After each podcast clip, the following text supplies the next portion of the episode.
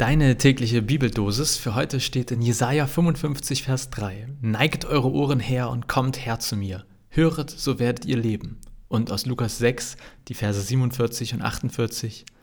Wer zu mir kommt und hört meine Rede und tut sie. Ich will euch zeigen, wem er gleicht. Er gleicht einem Menschen, der ein Haus baute und grub tief und legte den Grund auf Fels.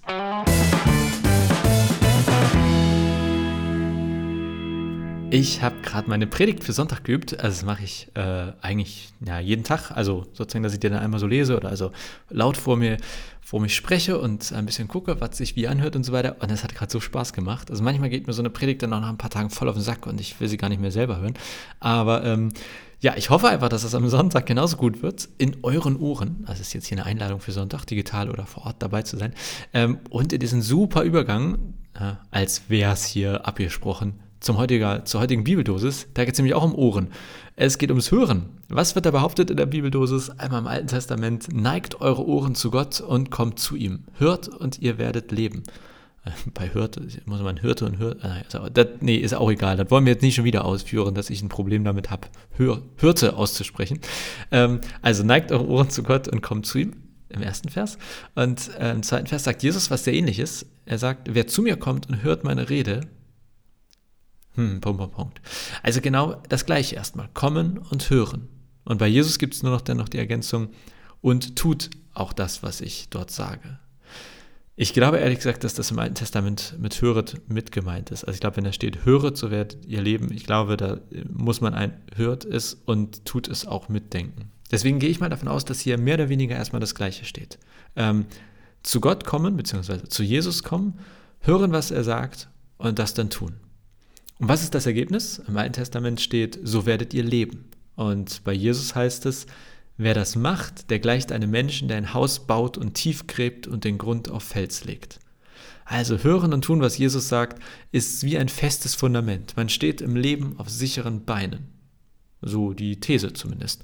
Jetzt, äh, nur weil Jesus das sagt, muss es ja nicht stimmen irgendwie. Im Prinzip kann man das, glaube ich, eigentlich nur für sich selbst herausfinden, ob es stimmt, ob es sich bewahrheitet. Sprich, zu Jesus kommen, auf ihn hören. Da würde ich sagen, das kann man auf vielfache Art und Weise, irgendwie ganz simpel, vielleicht Bibel lesen, ein Gebet sprechen, kann mir auch vorstellen, dass das Meditation ist.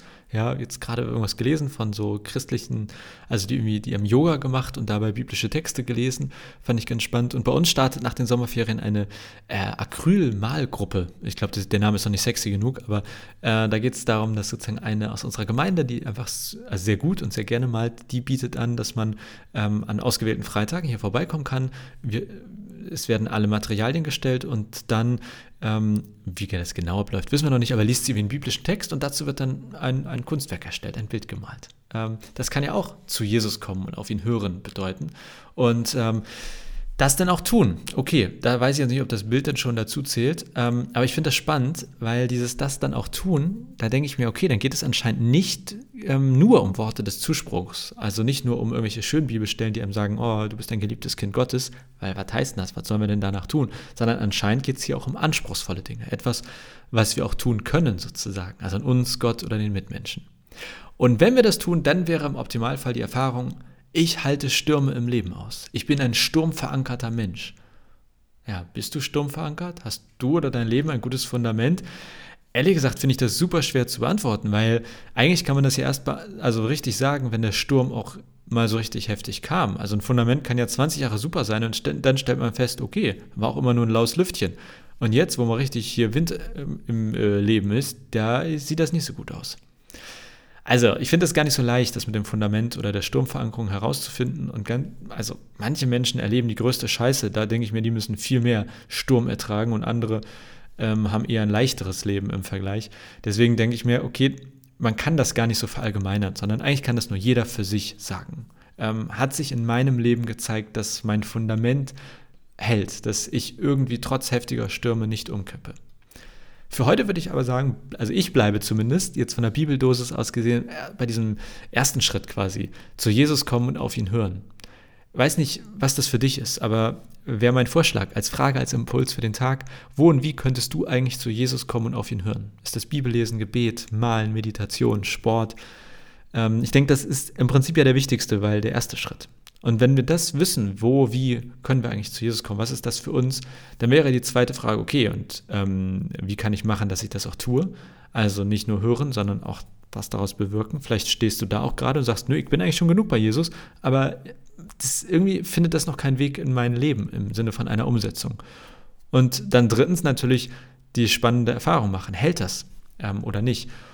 Und wenn du da was zu erzählen hast, das würde mich super interessieren. Wenn du sagst, ey, ich habe erfahren, das Fundament hält, gerne, schreib mir gerne Nachricht. Das ähm, ja, finde ich immer spannend, wenn man Bibeltexte nicht nur liest, sondern von Menschen dann auch hört, es hält. So, so viel für heute. Ah, schon wieder so lange gequatscht. Leute, ich rede einfach so gerne mit euch oder für euch, nee, mit euch, also auch wenn ihr nichts sagen könnt. Ähm, so viel für heute. Und ich freue mich auf äh, morgen und wünsche euch jetzt erstmal einen Tag voll, äh, voller Nähe äh, mit Jesus und ja, Berichte, was ihr so erlebt habt oder was ihr sozusagen an Erfahrung gemacht habt. Gut, bis morgen.